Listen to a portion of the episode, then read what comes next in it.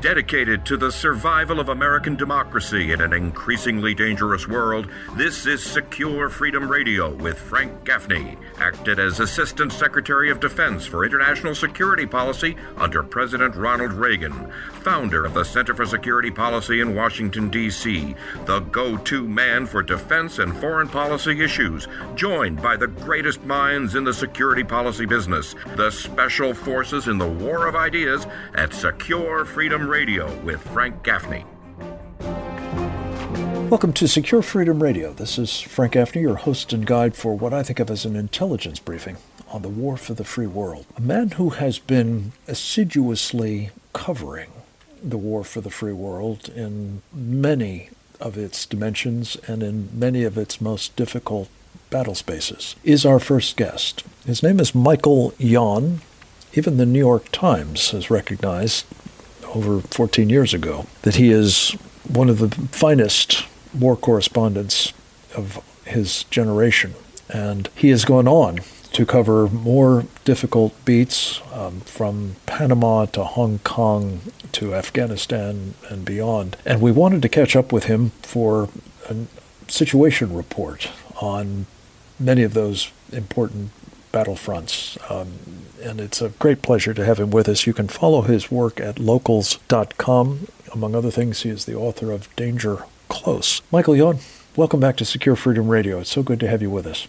So, you have been on the ground there for a very considerable period of time. You've confronted the Taliban, you've seen how they operate, and most especially, you have an appreciation for what they believe and I wanted to talk to you about this because at the moment we're being treated to a charm offensive by these guys that involves professions of tolerance and wanting to be part of the international community and to have an inclusive government and to respect women's rights and to, um, you know, allow the uh, emigration of people who want to leave the country and all this. Am I right that this is almost certainly taqiyya rather than a truthful rendering of their intentions and belied by their actions at the moment and more to the point that their ultimate guide remains as it has ever been for what I call Sharia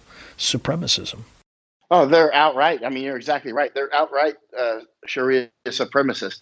I mean, they they want to, you know, of course, dissolve the tribal structures and that sort of thing, uh, and make this into their ultimate Islamic state. And of course, women's rights are not on their menu. Uh, they've already started murdering. Uh, I have sources on the ground out there. We just helped one family actually get out. I have a lot of sources on the ground, uh, and and and everywhere. For instance, whether it's Kandahar or Herat, Mazari Sharif, Jalalabad, every place has it has bad stories, and you see how it's unfolding in Kabul. They're not they're not going to negotiate with the United States. In fact, they stopped negotiating years ago. Everything is talk, talk, talk, fight, fight, fight. Were you surprised at the speed with which the Afghan military and government collapsed, uh, as were people in the Biden administration? Uh, no, not in that regard. Not I wasn't surprised by quick collapse. I mean, the details are always in question. You don't know actually how it's going to unfold. But see, this is how they've done before. They they do huge frontal assaults. They were doing this back in the old days. They they they swarm tactics or something they do. Their enthusiasm is very high. As you know, enthusiasm is a weapon system, and and Taliban have tons of enthusiasm, and and uh, they will do just massive. I mean, back long ago, uh, you know, uh, before we were ever involved in the war, when Taliban would do attacks, they would just get online with all their Hilux trucks and just rumbling across the desert, you know, and and uh, going in the face of machine gun fire with, you know, great enthusiasm. You know, I was I was following Taliban before 9/11 ever happened. In fact, I I just published on it some hours ago. Uh, I first read the book Taliban about six, six months before 9/11 that it came out. I was probably in the first hundred people that, that read it uh, you know, I was paying attention to them a long. There's nothing about the way that they fight now that's really different than other than now they have much better weapons, much better training, much more money. They're also much more international with their languages. Many of them have traveled around the world now and they have huge contacts. On the fighting bit, the enthusiasm, I believe, stems from this conviction that uh, they will achieve paradise and virgins if they die as martyrs for their jihad. Is that the source of the enthusiasm as you see it? Well, a couple actually. One is they're going to if they survive, they're going to get their virgins too. They're already, you know, capturing women. They're, I mean, if if if they win the fight, they'll be able to vanquish their enemies like something out of you know Conan and and take the women. They're already doing that. Something something out of Koran, not Conan, but maybe yeah, both. That's that's no, you're right. I should have been yeah more accurate to say that. But I mean, you know, they're they've already got a flyer out. You know, they're taking women that are between 15 and 45 right now. Let me ask you about the impact this victory of theirs is likely to have on other uh, Sharia supremacists, Al Qaeda and the Islamic State uh, have, as you know, been operating in Afghanistan on and off for years. Uh, do you anticipate them to flourish there? And what about um, those who embrace this doctrine of Sharia and uh, are prepared to engage in jihad to advance it in other parts of the world as well? Will they be emboldened and um, more likely at our throats as a result of all of this? Absolutely. I, you know, I just got back from Lithuania watching the migrants come across uh, from Belarus. I was just there and came straight to the border here in Panama. You can rest assured that places in the United States and Europe, uh, not to mention over in the Middle East around Israel, uh, you can expect them to be hugely emboldened, especially as we get distracted with things like Taiwan and the island chains out there uh, and, and so, yeah, right now we're extremely vulnerable because remember, enthusiasm is a weapon system. And right now, enthusiasm of our enemies goes through the roof while enthusiasm of our own people declines.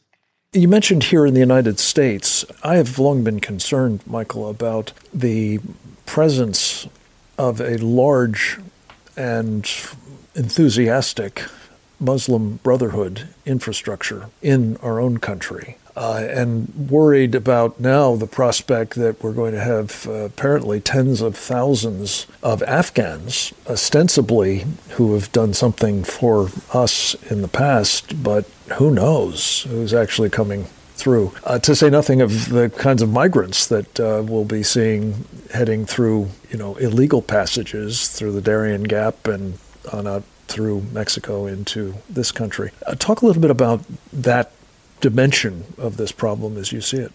Well, the, the gates are wide open right now. They're I just one family that well, it's American citizens, but they're Afghans that you know we worked with over in I say we it was some private citizens and I have worked with over in Afghanistan is now in Qatar. Just got to Qatar last night. We helped them get out. Uh, I am very concerned about the ghettoization uh, you know, entire cities being taken over, like Hamtramck and Dearborn, that sort of thing. I mean, these these sorts of things are proximate threats that are growing, and certainly, as you know, uh, uh, uh, these I call them Anthro Insula human islands are are are something that enemies constantly target to split off and fight each other. As you can see, information. One of the one of the greatest tools in warfare is information war, especially in the modern age where they're able to do it with scientific vigor and an industrial scale uh, application. Uh, and information war, our enemies have an incredible ground game. Michael Yon, through the internet particularly? Oh, yeah, the internet and, uh, and also just the consolidation of media. You know, in the 1930s, Hollywood, you know, if it wouldn't air in Berlin, it would not air in Hollywood you know, the, the Nazis had. I, I, wrote an article years ago called "Man in the High Castle." You can find it; it's online. My name and Man in the High Castle, and you can see where I talk about how China is doing it today. So, I mean, China's doing the same thing the Nazis the Nazis did in the 1930s.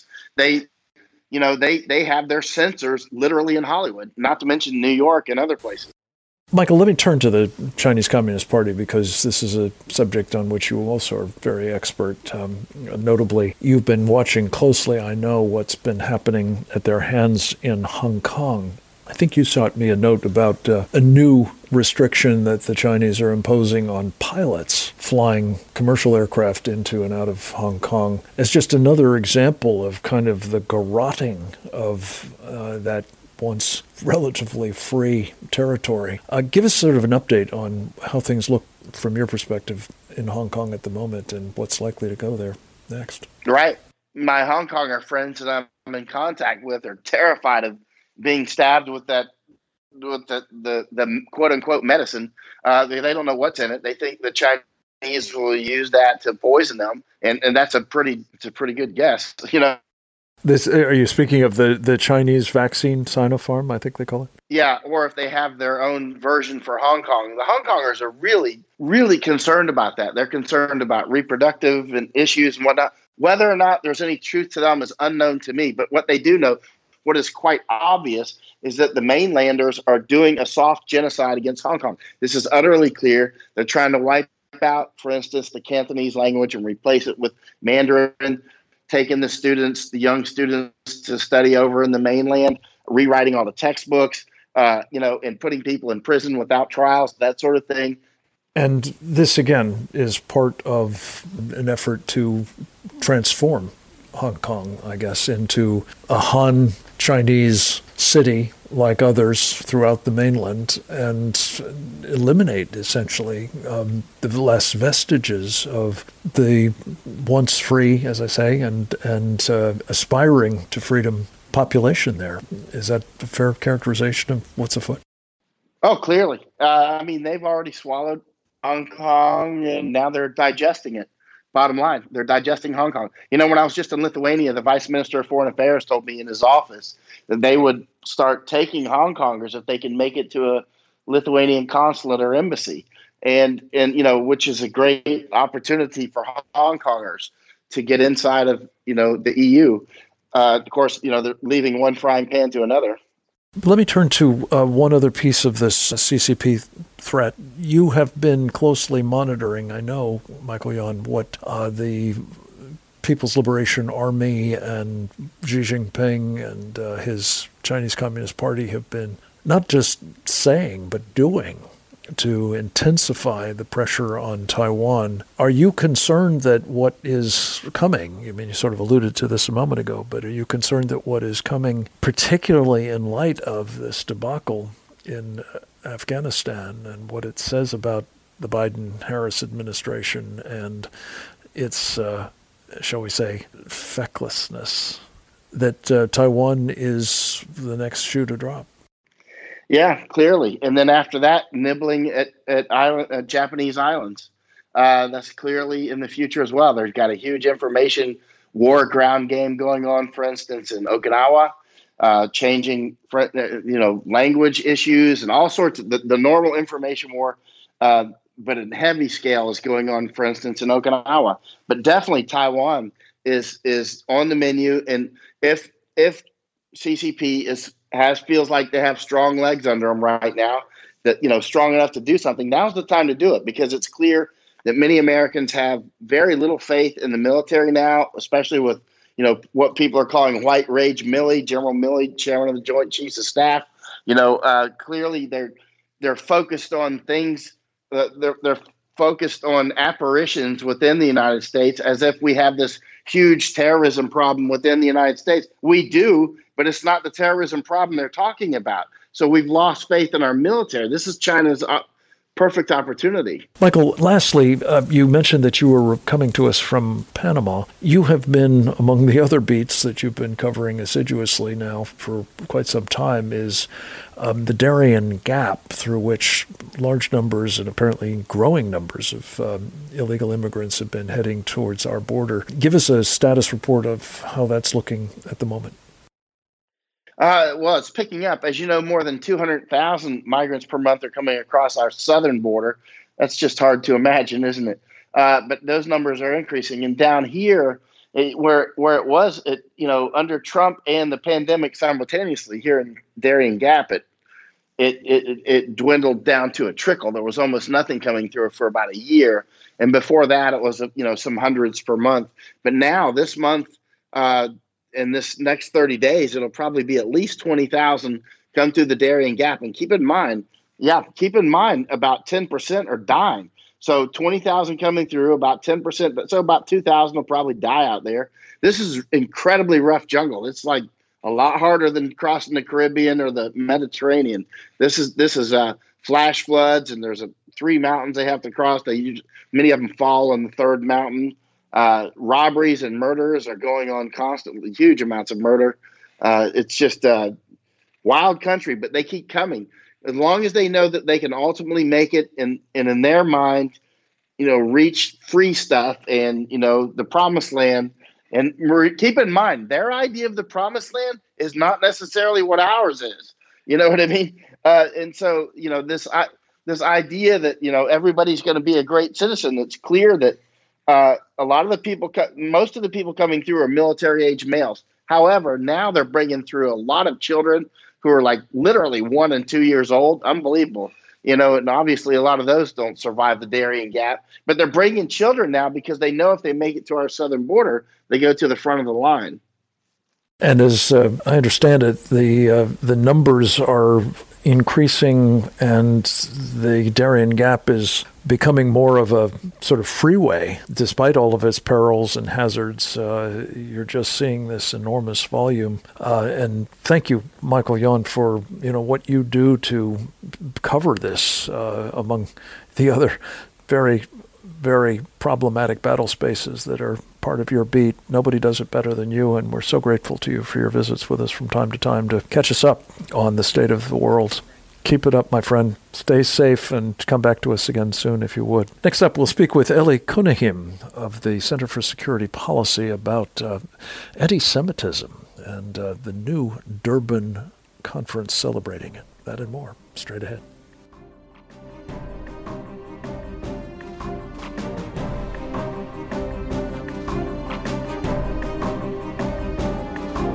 Visit us at facebook.com slash securefreedom with Frank Gaffney.